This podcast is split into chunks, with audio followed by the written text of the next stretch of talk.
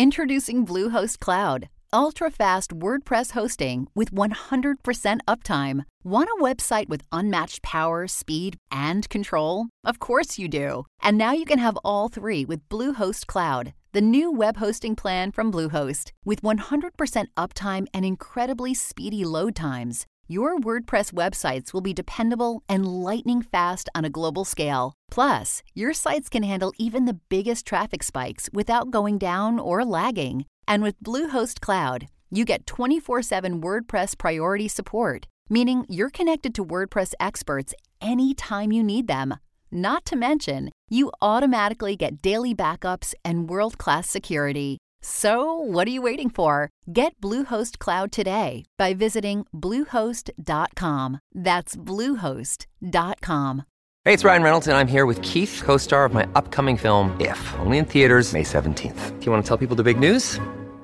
All right, I'll do it. Sign up now and you'll get unlimited for $15 a month in six months of Paramount Plus Essential Plan on us. Mintmobile.com slash switch. Upfront payment of $45 equivalent to $15 per month. Unlimited over 40 gigabytes per month. Face lower speeds. Videos at 480p. Active Mint customers by 531.24 get six months of Paramount Plus Essential Plan. Auto renews after six months. Offer ends May 31st, 2024. Separate Paramount Plus registration required. Terms and conditions apply if rated PG.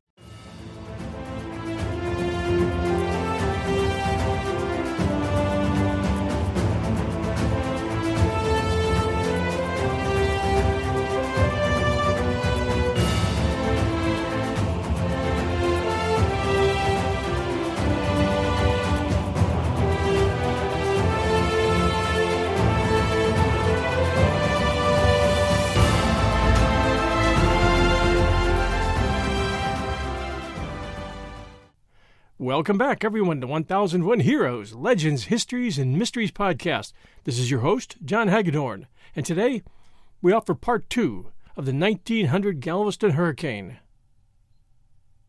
In the process of researching a story like this, a number of things happen to you. The first being an overwhelming sense of sadness at the sheer magnitude of human loss and the natural urge to want to glean something from the story that might be useful for the future. How much comes down to human failing and how much comes down to other factors is often hard to discern. But in this case, much of this human tragedy could have been avoided had those in charge listened to the warnings. The city planners should have been looking out for people's best interest and their safety when they were asked numerous times to build a seawall. Then there was Isaac Cline, the chief meteorologist for Galveston, who firmly believed that no storm of any magnitude could ever harm Galveston, and who was dead wrong. His professional opinion was largely responsible for the lack of concern that Galveston showed toward protecting its citizens from any future storms. He was the sole person responsible for issuing the warnings.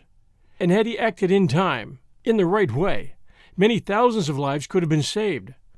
But he saw no reason to order an early evacuation. In fact, research hasn't shown me that there even was an evacuation plan. That would have been his responsibility, working in tandem with the city government. He had built what he and others thought was a strong beach house, five blocks in from the beach, with 15 foot high pilings allowing what he thought was plenty of room for a storm surge. As the storm started to show its fury, neighbors began to flock to his house for safety, and there were 40 people in his house when the surge had reached the floor level, 15 feet above the sand. All he and his wife and children and his friends and neighbors could see from the windows at one point was water 360 degrees of water, filled with floating rooftops, bodies of humans and animals, the detritus of a broken city, before the surge popped another four feet in just a matter of seconds, sweeping his house, his children, his wife, and his neighbors away with it. In part one, I mentioned a 1999 book by Erik Larson called Isaac's Storm A Man, a Time, and the Deadliest Hurricane in History, which is a very well researched piece of work. This past weekend, I found a November 99 C SPAN video in which Erik Larson gives us an in depth look at how he put together this story, and I highly recommend you watch it because it will add a lot of texture to this story, especially with regard to how little, if any, blame was given to Dr. Cline after the storm. It seems that between his own report, in which he portrayed himself as the hero of Galveston, and that of the Washington, D.C. Bureau, which later promoted him, Cline's reputation not only survived Galveston, it prospered until he became one of the most revered meteorologists in the U.S. As with all stories, you have to look at it within the context of time to fully understand it. In this case, book titles mean something. Larson's book title Isaac Storm, A Man, A Time, and the Deadliest Hurricane in History. 1900 in America was a different time. It was the age of invention, the age of endless possibilities. The airplane, the automobile, the telephone, all were new and soon to come of age. But there was much we didn't know. In our story, The Man Eater of Matawan, the people in the coastal New Jersey town of Matawan had no idea that a great white shark could come up a local river and attack swimmers, or that sharks even attacked swimmers in the surf. The accepted thinking was that sharks were only known to mariners and ships at sea. People were largely uninformed. They just didn't know. When the cruise ship Titanic sailed, its owners bragged that it was unsinkable. Well, it wasn't.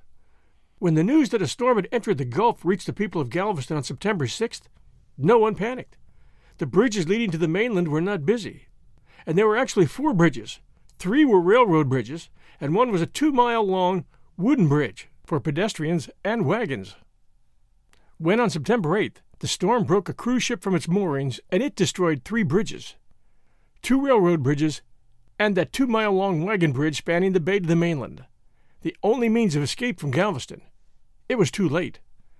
As for the insurance companies, this surprised me. Almost no one had life insurance on their families or insurance on their homes. The entire payout of personal claims after the disaster came to less than $10,000. Hurricanes, if you were working for the storm centers, were called tropical cyclones, and if you were going to issue warnings, those warnings only went to ships at sea.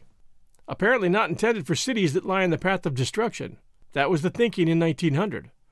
Pretty archaic thinking for just 120 years ago, but the world has come a long way in just a short time.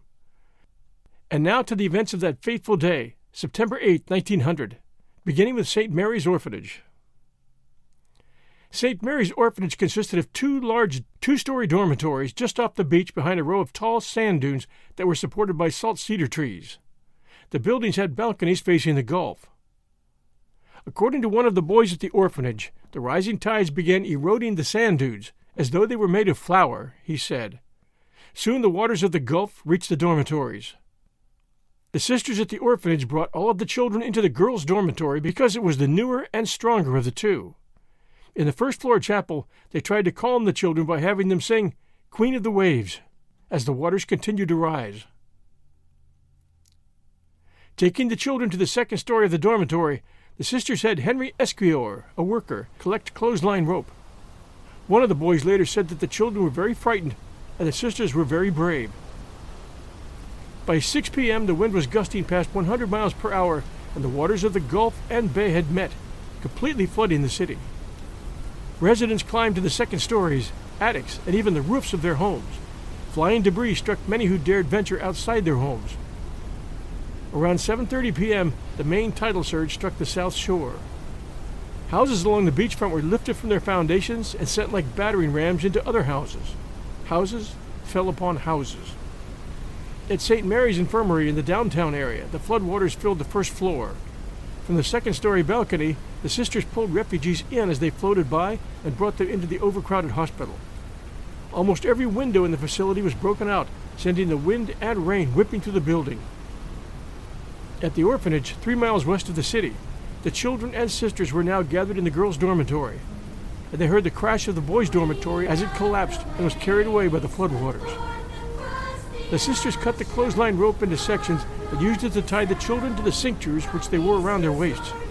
Each sister tied to herself between six to eight children.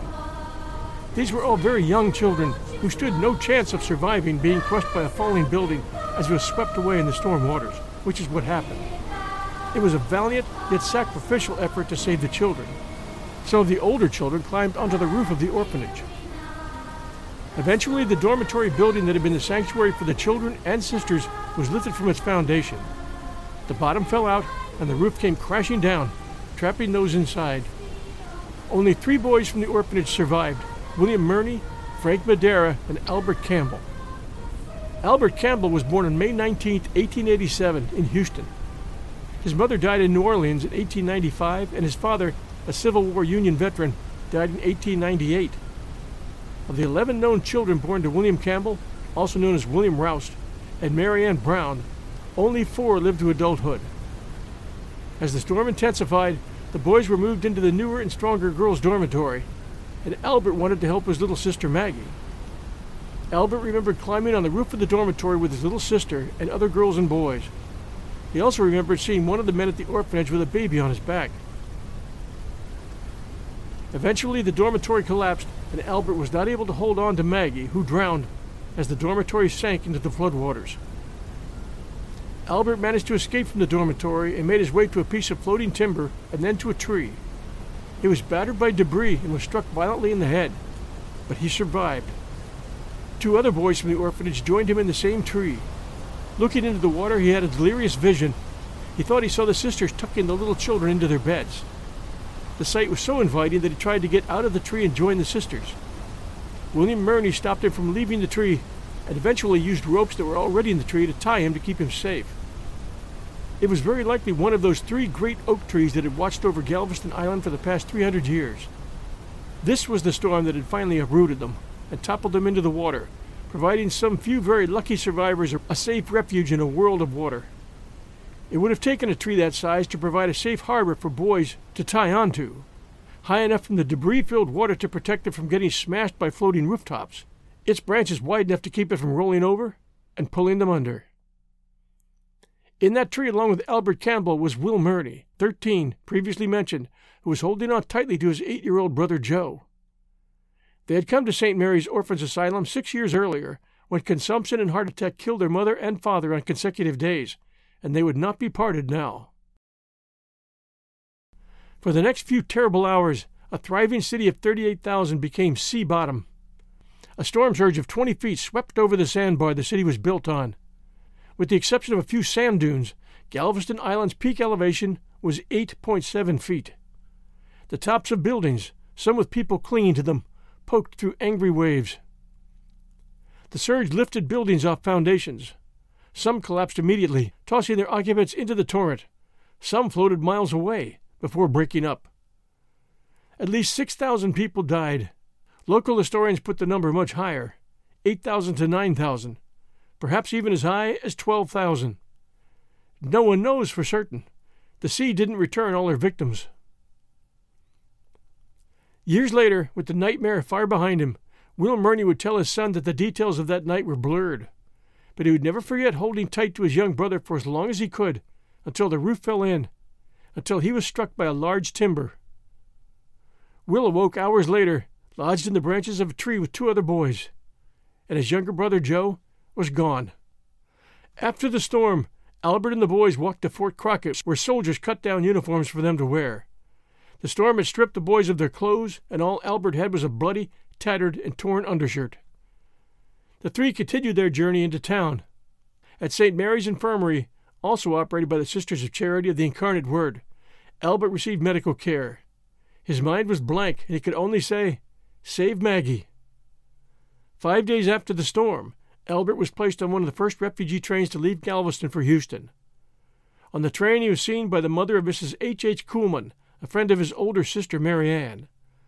The mother described Albert's body as one mass of cuts. Learning that Albert was alive from her mother, Mrs. Kuhlman wired his sister in Topeka and then went to St. Joseph Hospital in Houston, where Albert had been taken. She asked his sisters there to let her take Albert with her until his sister could come from Topeka to take him home with her. At first, the sisters were reluctant to release Albert to Mrs. Kuhlman, as the bishop had said that he wanted all three of the boys to be sent to an orphanage in Dallas. However, they let Mrs. Kuhlman see Albert, and once they saw how he ran to her and begged her to take him, the sisters agreed that Albert should go with her and eventually go home with his sister. His request to go with the woman was the first words Albert had spoken besides, Save Maggie. As soon as the trains were running again into Houston from Topeka, Albert's sister came for him. Carrying her three month old baby, she rode all the way in a baggage car filled with supplies. It was a joyful reunion for Albert and Mary Ann, although Albert was severely injured.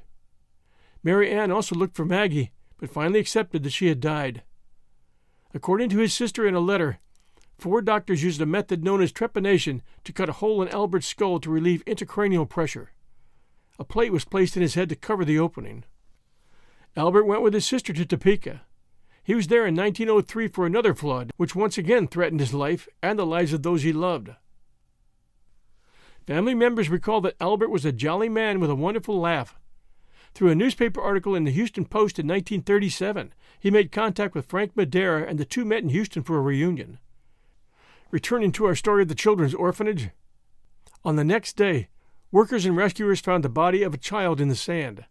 As they removed it, they found it attached at the wrist to another child, and then that child was attached to another. In the next few days, the bodies of 90 children and 10 sisters were found, still bound together, wrist to wrist. The rope had done as intended. The Sisters of Charity of the Incarnate Word stayed with their children to the end. I go wild when it storms, Madera told the Houston Post 37 years after the hurricane. Not that I'm afraid to die, not that, but I can't sleep, and I think of those who might be in the storm. I hear just one terrible, solid scream of a hundred children. The sisters were buried wherever they were found, with the children still attached to them. Two of the sisters were found together across the bay on the mainland. One of them was tightly holding two small children in her arms. Even in death, she had kept her promise not to let go. A great wall of debris wrapped itself around St. Mary's Infirmary on the eastern end of the city and then zigzagged through the city to the beach. At places, the wall was two stories tall. Inside this great wall were destroyed houses, pieces of furniture, pots, pans, cats, dogs, and people, those who were dead and those who were dying. At St. Mary's Infirmary, there was no food or water. While the main hospital building was still standing, the adjacent structures had been destroyed. The hospital was packed with those who were injured and those who had nowhere else to go. Two of the sisters walked about the area until they found crackers and cookies that had been soaked in the water. They brought them back to the hospital, and over a fire they built in the street, they dried the food and served it to those in need at the infirmary. Firmly committed to the healing ministry of Jesus Christ, the sisters repaired St. Mary's Infirmary and one year later opened a new orphanage. Today, the sisters have extended their ministry to other states and foreign countries. On September 8, 1994, a Texas historical marker was placed at 69th Street and Seawall Boulevard, marking the site of the former orphanage. The descendants of two of the survivors, Will Murney and Frank Madera, returned to participate in the marker dedication. As part of the ceremony, Queen of the Waves was again sung at the same time and place as it had been during the great 1900 storm, and as it continues to be each September 8th by the Sisters of Charity of the Incarnate Word. We'll return to our story right after these sponsor messages. Hey, it's Kaley Cuoco for Priceline. Ready to go to your happy place for a happy price? Well, why didn't you say so? Just download the Priceline app right now and save up to 60% on hotels. So, whether it's Cousin Kevin's Kazoo concert in Kansas City, go Kevin, or Becky's Bachelorette Bash in Bermuda, you never have to miss a trip ever again. So, download the Priceline app today. Your savings are waiting. Go to your happy place for a happy price. Go to your happy price, Priceline. Look, Bumble knows you're exhausted by dating. All the must not take yourself too seriously and 6 1 since that matters. And what do I even say other than hey?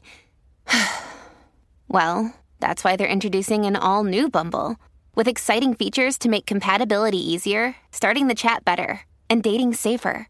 They've changed, so you don't have to. Download the new Bumble now. And now, back to our story. And now, here are some selected accounts from the Great Galveston Disaster. Author Paul Lester, published just months after the 1900 storm. He writes Of the property damage, no estimate can be considered accurate. Of marvelous escapes from death, of acts of supreme heroism, of devotion and courage beyond parallel, the storm developed many instances. In some cases, whole families were blotted out. In others, the strong perished and the weak survived. Of the various branches of one family, 42 were killed, while in one household, 13 out of a total 15 were lost. Such a scene of desolation as met the eyes of the people of Galveston when day dawned Sunday, September 9th, has rarely been witnessed on earth. Fifteen hundred acres of the city had been swept clear of every habitation. Every street was choked with ruins, while the sea, not content with tearing away a great strip along the beachfront, had piled the wreckage in one great long mass from city end to city end. Beneath those masses of broken buildings, in the streets, in the yards, in fence corners, in cisterns, in the bay, far out across the waters on the mainland shores. Everywhere, in fact, were corpses. Galveston was a veritable charnel house. To bury the dead was a physical impossibility. Added to the horror of so many corpses was the presence of carcasses to thousands of horses, cattle, dogs, and other domestic animals. To a people upon whom such a terrible calamity had been visited, the like of which a civilized people had never been called to perform. To protect the living, the dead had to be gotten rid of with all speed, for with corpses on every side, with carcasses by the thousands, and with a severe tropic sun to hasten decomposition, pestilence in its most terrible form threatened the living if the dead were not removed. The tumbrils that rumbled over Paris streets with the gruesome burdens that came from Robespierre's abattoir had little work compared with the carts and wagons of Galveston in the days that followed the awful storm. It was at first determined to bury the dead at sea, but the procession of the dead seemed never ending, and the cargoes that were taken to the deep and cast upon the waters came back with the tides and littered the shores. Then it was decided to burn the dead. Ye who know not the horror of those days, who took no part in the saddest spectacle that man ever witnessed, may well shed tears of sympathy for those whose human tenement blazed on the funeral pyre in street or avenue, or whose requiem was sung by the waves that had brought death. But shed tears, too, for the brave men who faced this most gruesome duty with a Spartan courage the world has never known before. The dead past has buried its dead. For a week, Galveston was under martial law. There was no disorder, there was some robbing of the dead by ghouls. This was checked by a punishment swift and sure. The city rose from its ruins as if by magic. Street after street was cleared of debris. A small army of men worked from early morn until the shadows of night descended to lift the city from its burden of wreckage. Then, when danger of epidemic seemed past, attention was turned to commerce. The bay was strewn with stranded vessels. Monster ocean steamers weighing thousands of tons had been picked up like toys, driven across the lowlands, and thrown far from their moorings. One big steamship was hurled through three bridges, cutting off any chance of escape, cutting cable wires, cutting off water supply, and delaying help from reaching Galveston during the critical days after the storm. Another, weighing 4,000 tons, was carried 22 miles from deep water and dashed against a bayou bluff in another county. The great wharves and warehouses along the bay front were a mass of splintered, broken timbers. But the mighty energy of man worked wonders. Marvelous to say, under such conditions, a bridge two and one eighth miles long was built across the bay within seven days, and Galveston, which had been cut off from the world, was once more in active touch with all the marts of trade and commerce. An undaunted people strove as only an indomitable people can strive to rehabilitate that city. Lester gives us some more insight with regard to Isaac Cline. He writes Dr. Isaac Cline was chief of the Texas section of the National Weather Service and head of its Galveston Bureau. He lived on the island with his wife Cora and their three children. His brother, Joseph Cline, assisted him in the Galveston office. In his official report on the storm, Cline writes that his brother called him at 5 a.m. September 8th to report the tide, quote, was well up in the low parts of the city, end quote. Cline hitched up his horse and buggy and went to investigate. He found, quote, unusually heavy swells from the Gulf, overflowing areas near the beach. Northerly winds were driving water into the city from the bay on the island's north side, too, and it soon became apparent that Galveston was taking on water from two directions. Showers began about 8:45 a.m. that morning, and dense clouds and heavy rain appeared about noon. The winds began to strengthen about 1 p.m and reached hurricane velocity about 5 p.m. By nightfall, the island was completely flooded. The gauge at the Weather Service office blew away after recording winds of about 100 miles per hour, and they continued to climb to at least 120 miles per hour, Cline wrote. Having found the Gulf side of the city underwater, and with the wind rising, Cline decided to check on his family. He started for home with water splashing around his shoes. By the time he arrived, he was almost swimming. I reached home and found the water waist deep around my residence, he wrote. He also found 40 or 50 people in need of shelter and opened his doors to them. The streets were filling with people moving toward the city's highest ground, and the danger was growing. Winds ripped new slate shingles off houses, required after wood shingles had fueled a deadly fire 15 years earlier and sent them whistling down the streets like scythes. It was at that time that the first bodies appeared. Roofs of the houses and timbers were flying through the streets as though they were paper, and it appeared suicidal to attempt a journey through the flying timbers, Cline wrote. Many people were killed by flying timbers about this time while endeavoring to escape to town. About 7:30 p.m., the main storm surge struck the city's south shore. Houses along the beachfront were lifted from their foundations and sent crashing into other houses. Much of the island was simply swept clean. In one small central section of town, buildings were spared only by a vast wall of debris that eventually encircled them. Cline was standing in the front door of his home, looking out, when the wall of water arrived. There was a sudden rise of about four feet in as many seconds, he wrote. The water at this time was about eight inches deep in my residence, and the sudden rise of four feet brought it up above my waist before I could change my position. Tragedy came to the Cline household as well. By 8 p.m., floating, dislodged houses were battering the sturdy structure. The house withstood that fairly well, but when a section of railroad trestle struck, it collapsed. At 8:30 p.m., my residence went down with about 50 persons who had sought it out for safety, and all but 18 were hurled into eternity, Cline wrote in his report. Among those lost was my wife, who never rose above the water after the wreck of the building. I was drowned beyond consciousness, but recovered through being crushed by timbers, and found myself clinging to my youngest child, who went down with myself and wife. Miraculously, Cline's brother Joseph appeared moments later with Isaac's two other children, safely aboard floating debris, a piece of roof. We drifted for three hours and landed 300 yards from where we started, Cline wrote. There were two hours that we did not see a house nor any persons, and from the swell we inferred that we were drifting out to sea. In Isaac's Storm, Erik Larson portrays Cline as a stubborn and prideful man, slow to react to the approaching danger. In his report following the hurricane, Cline defended the warnings his office gave the city.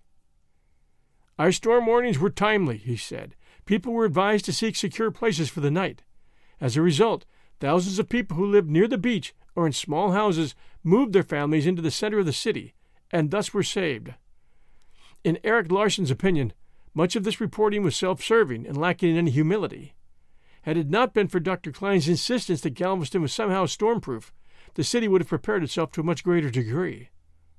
No one ever dreamed that the water would reach the height observed in the present case, Cline wrote. Actually, a number of Texans were wise to what could happen to Galveston if a large storm was to hit.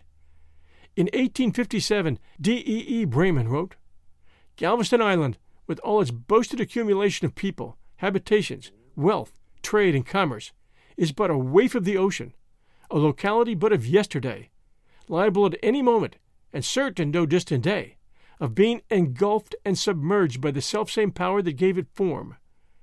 Neither is it possible for all the skilful devices of mortal man to protect this doomed place against the impending danger the terrible power of a hurricane cannot be resisted. I should as soon think of founding a city on an iceberg. Pretty well said, Mr. Braman. The morning sun revealed a nightmare to Cline. He wrote, You may look upon this almost as a message come from the dead. I am so tired and shaken I can hardly write at all. The place is under martial law. They estimate the loss of life from five to eight thousand. I have heard of funeral pyres but never seen them till now. But you can see the fires on every side where they are burning the dead, and such a queer smell is going on. Hardly a family is left whole. No words can picture this scene. Sunday, September 9, 1900, Cline wrote, revealed one of the most horrible sights that ever a civilized people looked upon. Bodies were everywhere. At first, graves were dug and attempts were made to identify and briefly honor the dead. Some were brought by wagon to cotton warehouses, temporary morgues on the Strand. Soon, though, the numbers overwhelmed them. On September 10th, desperate for a solution, city officials ordered almost 1,000 bodies taken to sea in barges. There they were weighted and pushed over the side. But it was a bad plan. By the next morning, the tide had returned the bodies to Galveston. They lined the beaches, rolling with the movement of the water. Finally, with the prospect of disease growing more alarming every hour, all pretense at ceremony and even identification was abandoned. The city's Central Relief Committee ordered bodies burned where they were found, in pyres, with the wreckage. Personal items were removed and made available for later identification. The funeral fires burned nearly continuously for almost a month. The last body was not recovered until February 10th of the next year. When Galveston's chapter of horrors had reached its crisis, when the people were dazed, leaderless, and almost helpless, so that they went about bewildered and did little more than gather a few hundred of the bodies which were in their way. Finally, the brave leaders, who are usually not discovered in a community until some great emergency arises, began to forge in front. They were not men from one rank in point of wealth or intelligence. They came from all classes. The next story caption reads Terrible Experiences of a Young Girl. Miss Maud Hall, who spent her school vacation in Galveston and who passed through the storm, has written of her experience to her parents, Mr. and Mrs. Emery Hall of Dallas. Miss Hall was in the house where she was boarding at the time the storm came. She wrote, The wind and rain rose to a furious whirlwind, and all the time the water crept higher and higher. We all crowded into the hall, and the house, a big two story one, rocked like a cradle. About six o'clock, the roof was gone, all the blinds torn off, and all the windows blown in. Glass was flying in all directions, and the water had risen to a level with the gallery. Then the men told us we would have to go to a house across the street. It took two men to each woman to get her across the street and down to the end of the block. Trees thicker than any in our yard were whirled down the street, and the water looked like a whirlpool. I came near drowning with another girl. It was dark by this time, and the men put their arms around us, and down into the water we went. I spent the night, such a horrible one, wet from my shoulders to my waist, and from my knees down, and barefoot. Nobody had any shoes and stockings. The house was packed with people just like us. The windows were blown out, and it rocked from top to bottom, and water came into the first floor. About three o'clock in the morning, the wind had changed and blew the water back into the gulf. As soon as we could, we waded home. Such a home! The water had risen three feet in the house, and the roof being gone, the rain poured in. We had not had anything to eat since noon the day before, and we lived on whiskey. It was awful. Dead animals were everywhere, and the streets filled with fallen telegraph and brick stores blown over. Hundreds of women and children and men sitting on steps crying for lost ones, and nearly half of them injured. Wild eyed, ghastly looking men hurried by and told of whole families lost. All day, wagon after wagon passed filled with dead, most of them without a thing on them, and men with stretchers with dead bodies with just a sheet thrown over them. Some of them, little children. Another story. Pete Brophy, clerk of the Corporation Court, is lying in a room at the Tremont Hotel suffering from injuries received in the storm. The story he tells of his miraculous escape, like the many others, wonderful, yet terrible, is also one of sorrow, as he lost his aged parents in the storm. When the storm began to get so ferocious, he became frightened. In the evening, just after dark, securing a boat, he started out with his parents to a Mr. Cleveland's, a neighbor's house, it being large and the most substantial in the neighborhood. At that time, the water was rising rapidly and was being lashed into a perfect fury by the terrific wind. It was a terrible thing to start out in the water under such conditions, but he saw that their house would not stand long, and so he took the awful risk. The boat was a small affair, and with three people in it, it was overloaded. Nevertheless, with great daring, he succeeded in getting his mother and father into it, the former being sixty two years of age and the latter sixty six. It was a terrific risk, but he had to take it. After getting his parents into the boat, he started out to his neighbor's house. The waters were rushing like mad down the street and whipped the boat around as if it were but a straw. Added to the terrible force of the waters was the terrific wind. They were getting along all right, notwithstanding this, and were making for the house below them, when just ahead he saw a man and woman and several children making for the boat. When it came near enough, they grasped its sides and begged to be taken in. It was indeed a trying situation.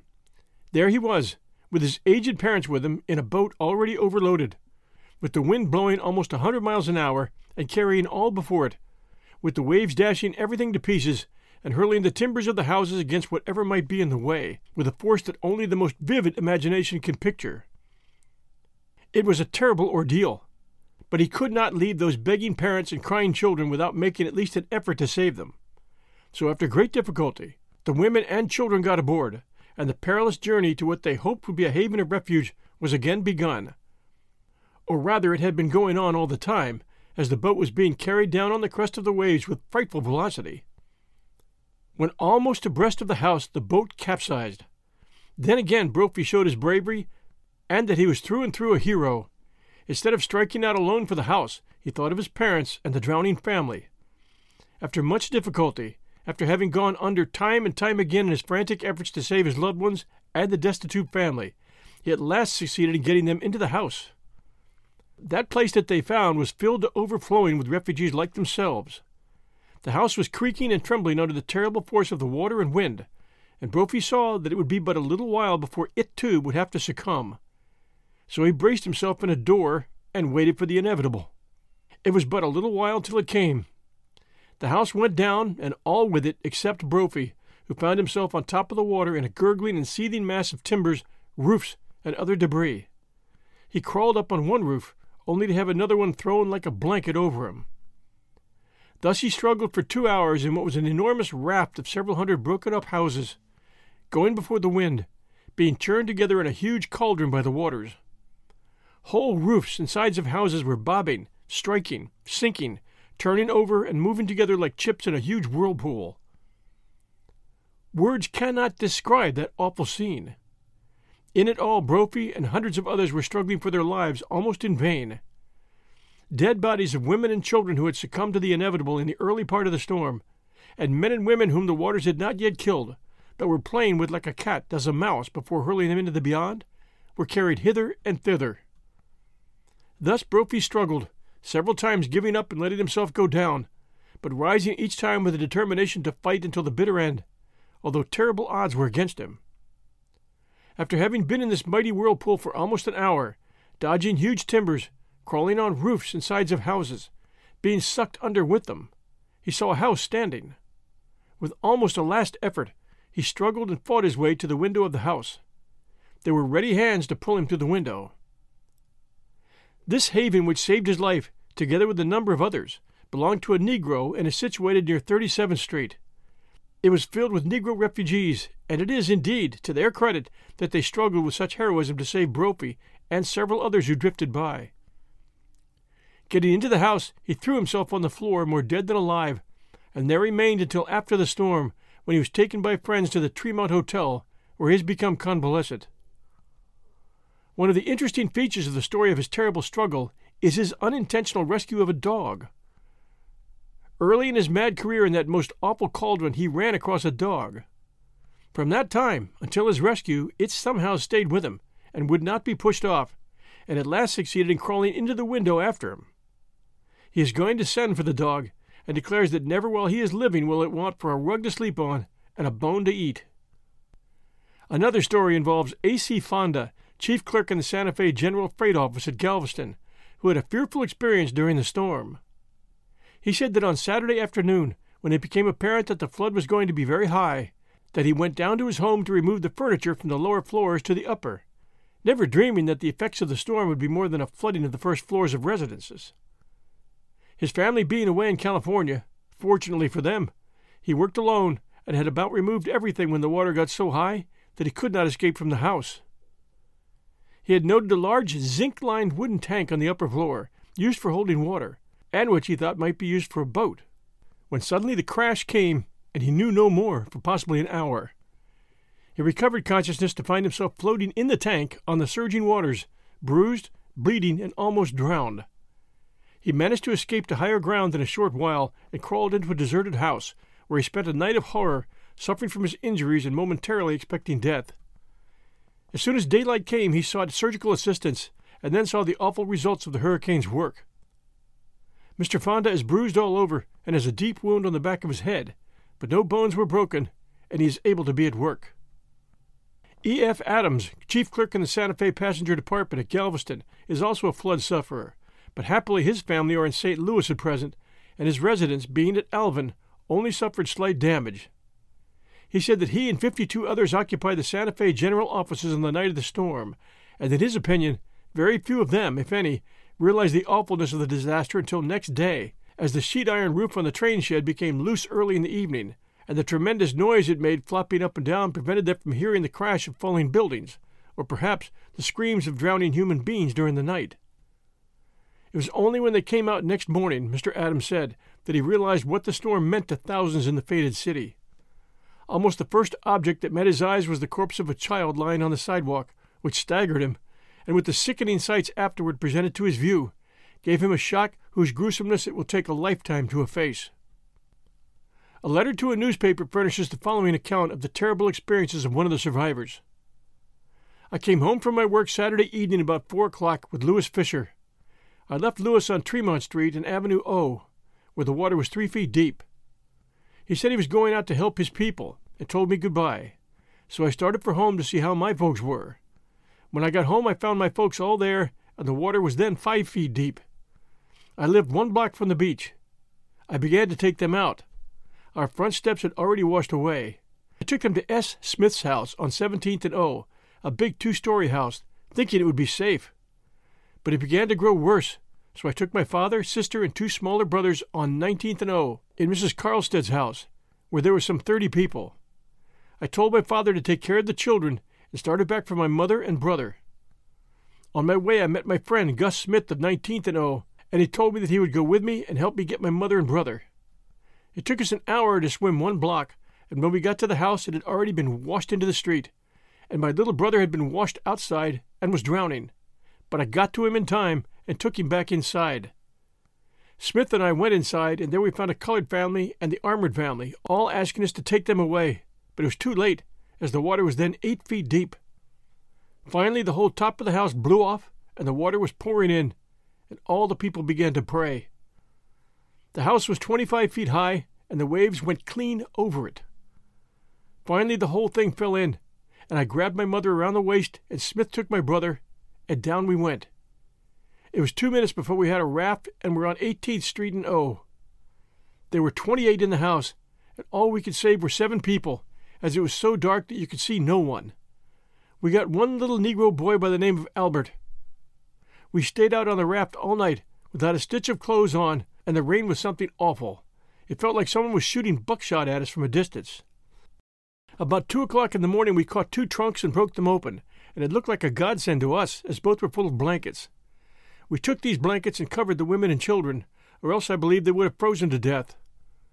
About five o'clock in the morning, I got up and started in search of my father and sister and other two brothers, and the first thing I did when I got off the raft was to step on a dead body. I then went a few steps further and found Mrs. A.C. Bell of 18th and O and Mrs. Junker of O between 16th and 17th Streets, both dead. We had come from 17th and Beach to 19th and N. Right across the street was Mr. Sewell's house, and I went over there to search for the rest of my folks and found them there all right. So I went back and got my mother and brother off the debris and brought them all together once more. We have lost everything we owned and can't find a piece of the house or a button off anyone's clothes but I still have my front door key. My folks are cut up pretty much, and so am I about the feet, but I'm going to stay here and try to make Galveston what it has been. In the house on 17th and O is where Mrs. Armour and her five children were drowned. And here is the story of Officer Plummer's boat. Police Officer W. H. Plummer is the happy possessor of a four oared boat which he has christened Cyclone Rescue in honor of its work in the storm. The boat is constructed on the pattern of what is known as an eastern pod, such as is used by the lobster fishermen of Maine. The boat was built to withstand the rough seas, and was so constructed with two airtight compartments as to be used as a lifeboat. This boat with lashed oars was kept by Officer Plummer in his yard, corner of 7th and Church Streets, one of the first districts to suffer from the invasion of the destructive Gulf on the fatal day of the storm. When Captain Plummer went home to dinner on that day, the Gulf was rising very rapidly, and the storm gave indications of greater severity.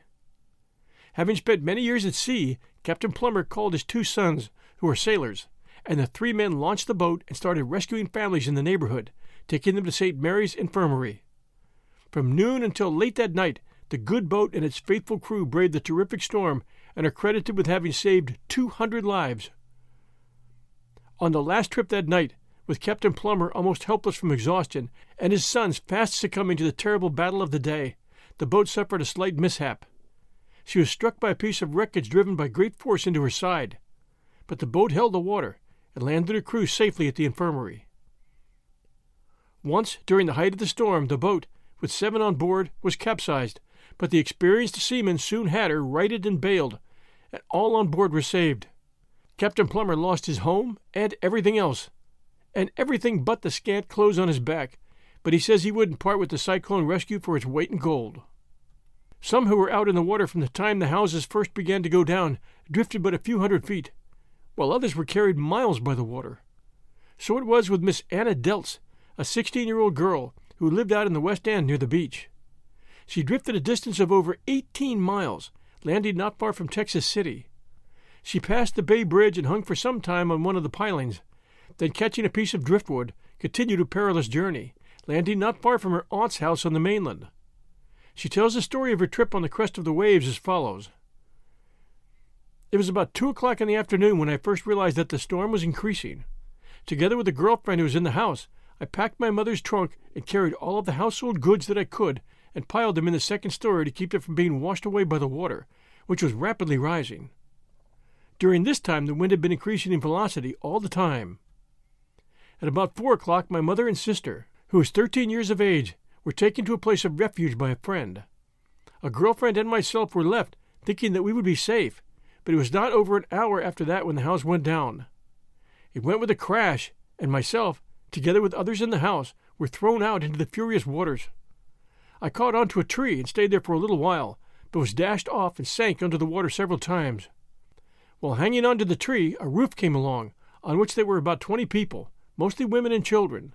I got on with them and stayed there for some time, seeing my companions in distress being washed off one by one, until at last there were only a young girl and myself left. Soon she went, and I was left alone to battle with the waves. Soon I caught a piece of driftwood, and I think I floated out into the gulf. Then the wind changed, and I began going the other way. I was tossed out into the bay at last, having passed during this time many people floating on drifts of all kinds, and people struggling in the water trying to save themselves. I drifted thus for a long time, coming after a while to where the railroad bridges crossed the bay. I caught hold of one of the pilings and stayed there for a time trying to rest. During the night, my clothes had been entirely torn from my body, and I was in horrible plight. After having stayed there a little longer, I caught a piece of driftwood and turned loose and drifted with the tide. At last I drifted to a pile of lumber, and finding that the water was not deep there, I fell on top of the lumber. I was so exhausted by the terrible ride that I had taken that I immediately went to sleep. About daylight I awakened and found myself in a strange place. I walked to a house some distance from there, and upon inquiring, found that I was at La Marque. Remembering that I had an aunt living at that place, I found her house, which was also almost a ruin. This aunt took me in charge, and I stayed there until I heard from my father, and then came back to Galveston. Destitute, save for a few personal effects carried in a small valise, and with nerves shattered by a week of horror, Mr. and Mrs. C. A. Prutzman, with their two daughters, twelve and six years old, reached Chicago Sunday morning, September 16th, from the flood swept district of Texas. Yes, we were fortunate, said Mrs. Prutzman, as she leaned wearily back in a rocking chair and tenderly contemplated the two children at her side. It seems to me just like an awful dream and when I think of the hundreds and hundreds of children who were killed right before our very eyes, I feel as though I always ought to be satisfied, no matter what comes. Mr. Prutzman said, The reports from Galveston are not half as appalling as the situation really is. We left the fated city Wednesday afternoon, going by boat to Texas City and by rail to Houston. The condition of Galveston at that time, while showing an improvement, was awful and never shall I forget the terrible scenes that met our eyes as the boat on which we left steamed out of the harbor. There were bodies on all sides of us. In some places they were piled six and seven deep, and the stench was horrible. I resided with my family at 718 19th Street. This is 14 blocks away from the beach. Yet my house was swept away at 5 p.m. Saturday, and with it went everything we had in the world. Fifteen minutes before, I took my wife and children to the courthouse, and we were saved, along with about a thousand others who sought refuge there. When we went through the streets, the water was up to our arms, and we carried the children over our heads. I assisted for several days in the work of rescue. In one pile of debris, we found a woman who seemed to have escaped the flood, but who was injured and pinned down so she could not escape. A guard came along, and after failing to rescue her, deliberately shot her to end her misery. The streets present a gruesome appearance. Every available wagon and vehicle in the city is being used to transport the dead, and it is no uncommon thing to see a load of bodies ten deep. The stench in the city is nauseating. Since the flood, the only water that could be used for drinking purposes was in cisterns, and it has become tainted with the slime and filth that covers the city until it is little better than no water at all. Since the city was placed under martial law, conditions have been much better, and there is little lawlessness. The soldiers have shown no quarter and have orders to shoot on sight. This has had a wonderful effect on the disreputable characters who have flocked into the city. Everybody who remains in Galveston is made to work, and the punishment for a refusal is about the same as that meted out to the ghouls. I saw four men shot in one day. They were confined in the hold of a steamer in the harbor. They were found by the soldiers with a flour sack almost filled with fingers and ears on which were jewels. These men probably had been publicly executed before this time. In the work of rescue, we found whole families tied together with ropes, and in several instances, mothers had their babes clasped in their arms. Scores of unfortunates straggle into Houston every day, and their condition is pitiable. Several have lost their reason. The citizens of Houston are doing all in their power to meet the demands of the sufferers, and every available building in the city has been converted into a hospital. When we arrived in Houston, we scarcely had clothes enough to cover us, and the citizens fitted us out and started us north. The fear of fever or some awful plague drove us from Galveston. Already speculators are flocking into the city, and there is some activity among them over tax title real estate. In several instances, whole families were wiped out of existence, and the opportunities in this line seem to be great. The great storm which has just devastated Galveston reminds me of the terrible equinoctial storm that swept over that city in December of 1875. One of the most pathetic stories of suffering in Galveston was brought to light Friday morning when the Southern Pacific train arrived at New Orleans from Houston. Among the passengers were Mrs. Mary Quayle of Liverpool, England, and Mr. Jonathan Hale of Gloversville, New York. Mrs. Quayle came from New York to Galveston, arriving there on the Thursday before the storm, accompanied by her husband, Edward Quayle, a tabulator in the Liverpool Cotton Exchange. Mrs. Quayle and her husband took apartments in the Lucas Terrace, a fashionable place in the eastern end of Galveston Island. All day Saturday, the day of the storm, her husband was not feeling well and remained in his room most of the time, lying down on a couch. When the storm became very bad after eight o'clock, he arose and went to the window to look out in the darkness, hoping to see, by an occasional flash of lightning, whether or not there was danger of destruction, as was greatly feared. Suddenly there came an unusually violent fit of wind, and the window out of which Mr. Quayle was peering was literally sucked out as if by a mighty air pump, and he was taken along with it. Mrs. Quayle, so far as she was able to explain, instead of being drawn along in the direction of the storm, was thrown in the opposite direction against the door of her room. When she came to her senses, she found that she was not severely hurt and began to call for her husband. There was no reply, and in her fright she fairly shrieked out his name. Mr. Hale, who occupied the adjoining room, came to her assistance and cared for her until dawn of Sunday morning. Then they went out together and searched the adjacent portion of the city for her missing husband. But not a trace of him was to be found. The search was kept up until Monday night, by which time all the wounded had been cared for in the best possible way and all the unburied dead had become putrid. Then Mr. Hale brought Mrs. Quayle via Houston to New Orleans, and they immediately took the through Louisville and Nashville train for New York. Mr. Quayle had on his person some very valuable jewelry and quite a large sum of money at the time he disappeared. Luckily, however, Mrs. Quayle had enough money on her to pay her way back to England. She was completely overcome by fright, and although having not yet reached the middle age, had all the appearance of being a frail, decrepit old woman, so terrible had been her recent and trying ordeal. She was compelled to remain in her berth while traveling. Our last story is titled Illinois Girl Has a Trying Time in the Ruined City. Miss Alice Pixley of Elgin, Illinois, arrived at her home on Sunday, September 16th, from Galveston, where she had a most trying time during the storm. She told her story in a wonderfully graphic way. I had been in Galveston for about six weeks, visiting Miss Lulu George, who lives on 35th Street between N and N and one half streets. Buildings had gone down as mere eggshells before that death-dealing wind. About 1.30 o'clock, I told Miss George that we must make our way to another building about half a block away. The water had risen over five feet in two hours, and as I hurried to the front door, the wind tore down my hair and I was blinded for a time. I turned my eyes to the west, and for three long miles there was not a building standing. Everything had been swept away. How we ever reached the two story building a hundred yards away, I do not know. We waded through the water, and every few minutes we were carried off our feet and dashed against the floating debris. The building we were trying to reach was a store, and the foundation kept out the water. We hurried to the cellar and stayed there for several hours. At last, the windswept waves found an opening and broke through the foundation, and we had a mad run to escape the rushing, swirling waters. We reached the first floor, and I shrank into a corner, expecting every second to be carried out to my death. How it happened, I can never tell, but this and one other building were the only ones left for blocks around. As it was, several people were killed in the building we occupied, and the other house that was left standing. After a time, I felt faint from hunger, and while too weak from fright to seek food, I told Miss George that I would go into another room. I staggered along the floor until I reached a window and fell, half fainting, through it. As I leaned there, I witnessed sights that I pray God will never make another person see. Whirling by me, bodies, more than I could dare count, were crushed and mangled between a jumble of timbers and debris. Men, women, and children went by, sinking, floating, dashing on I know not where.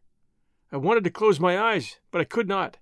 I cried aloud and made an attempt to go to my friends, but I was exhausted, and all I could do was to watch the terrible scenes. Babies, oh, such pretty little ones too, were carried on and on, gowned in dainty clothing, their eyes open, staring in mute terror above. Thank Providence they were dead. I was partly blinded by tears, but I could still see through the mist.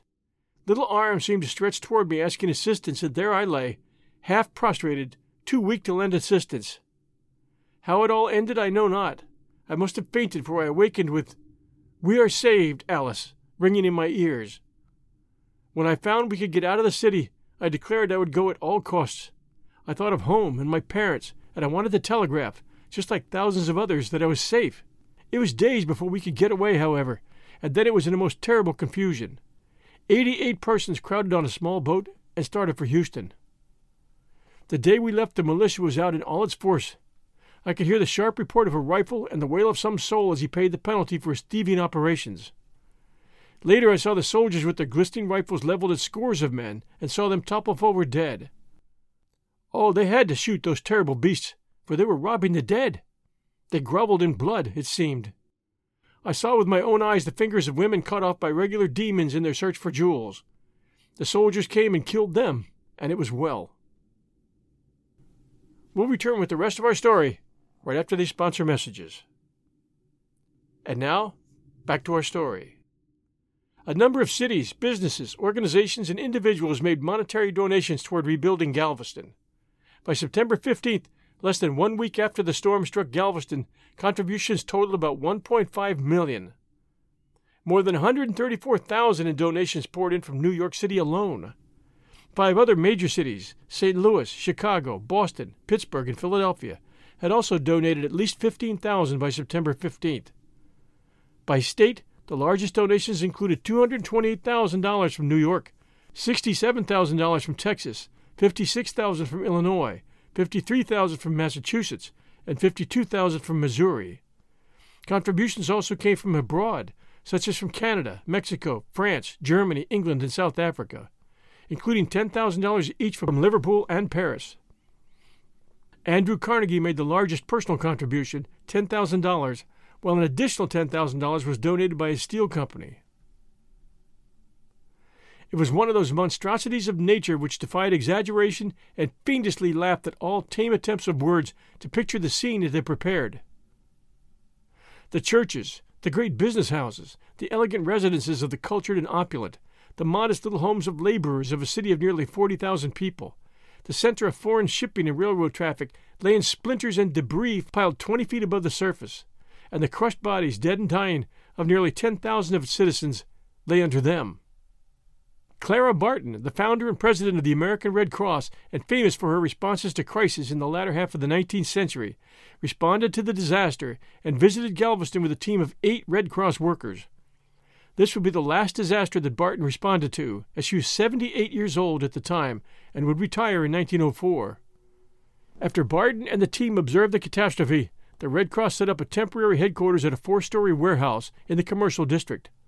Her presence in Galveston and appeals for contributions resulted in a substantial amount of donations.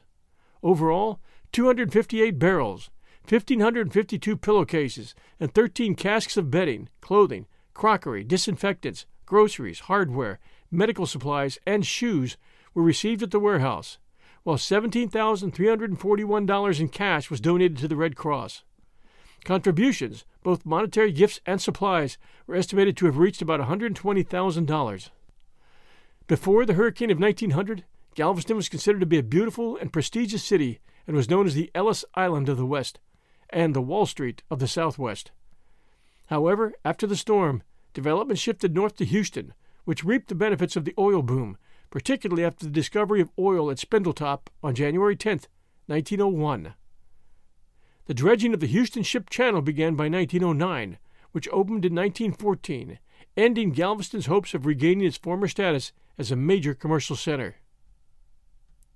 To prevent future storms from causing destruction like that of the 1900 hurricane, many improvements to the island were made. The city of Galveston hired a team of three engineers to design structures for protection from future storms Alfred Noble, Henry Martin Robert, and H.C. Ripley. The three engineers recommended and designed a seawall. In November of 1902, residents of Galveston overwhelmingly approved a bond referendum to fund building a seawall, passing the measure by a vote of 3,085 to 21. Makes you wonder who those 21 were. The first three miles of the Galveston seawall, 17 feet high, were built beginning in 1900 under the direction of Henry Martin Robert. In July of 1904, the first segment was completed, though construction of the seawall continued for several decades with the final segment finished in 1963. Upon completion, the seawall in its entirety stretched for more than 10 miles. Another dramatic effort to protect Galveston was its raising, also recommended by Noble, Robert, and Ripley. Approximately 15 million cubic yards of sand was dredged from the Galveston shipping channel to raise the city, some sections by as much as 17 feet. Over 2,100 buildings were raised in the process of pumping sand underneath, including the 3,000 square foot St. Patrick's Church. According to historian David McComb, the grade of about 500 blocks had been raised by 1911. In 1915, a storm similar in strength and track to the 1900 hurricane struck Galveston. The 1915 storm brought storm surge up to 12 feet, testing the integrity of the new seawall. Although 53 people on Galveston Island did lose their lives in that 1915 storm, this was a great reduction from the thousands who died in 1900. Other powerful tropical cyclones would test the effectiveness of the seawall, including Hurricane Carla in 1961, Hurricane Alicia in 1983, and Hurricane Ike in 2008.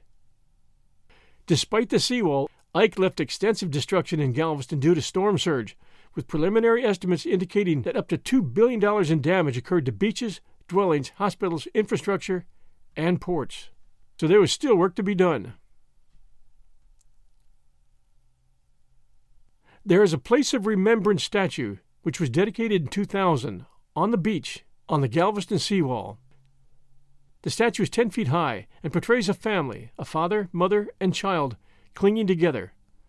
One of the man's arms is reaching for the sky, and the other is around his wife. She is cradling their baby in her arms. 69th Street and Seawall Boulevard, there is a marker near where St. Mary's Orphans Asylum fell 100 years ago. A Walmart supercenter now occupies the spot. Among those who attended the small ceremony held when the marker went up was Robert Murney, Will Murney's son. He said one of his father's hands bore a large scar, but for many years Will Murney told no one how he came to have it. Only late in his life, Robert Murney said, did his father tell him that the scar was made by the debris that knocked his eight year old brother from his arms on the night of the storm. His father, he said, was a shy, loving, and modest man who married and raised four successful sons. Will Murney seldom spoke of the 1900 storm, his son said, but when he did, he spoke of the loving care provided by the sisters.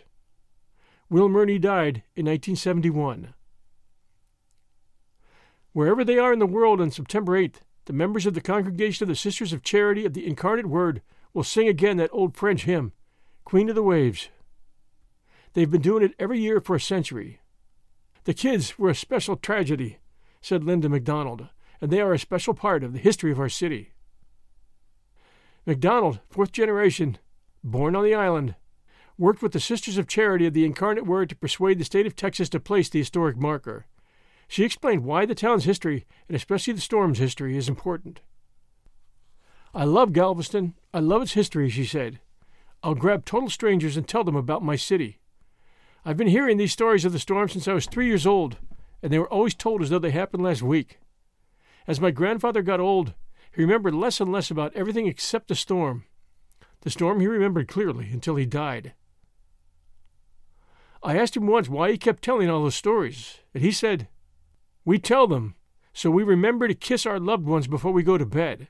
And when you awake, if they are all still around you, then you take time to thank God.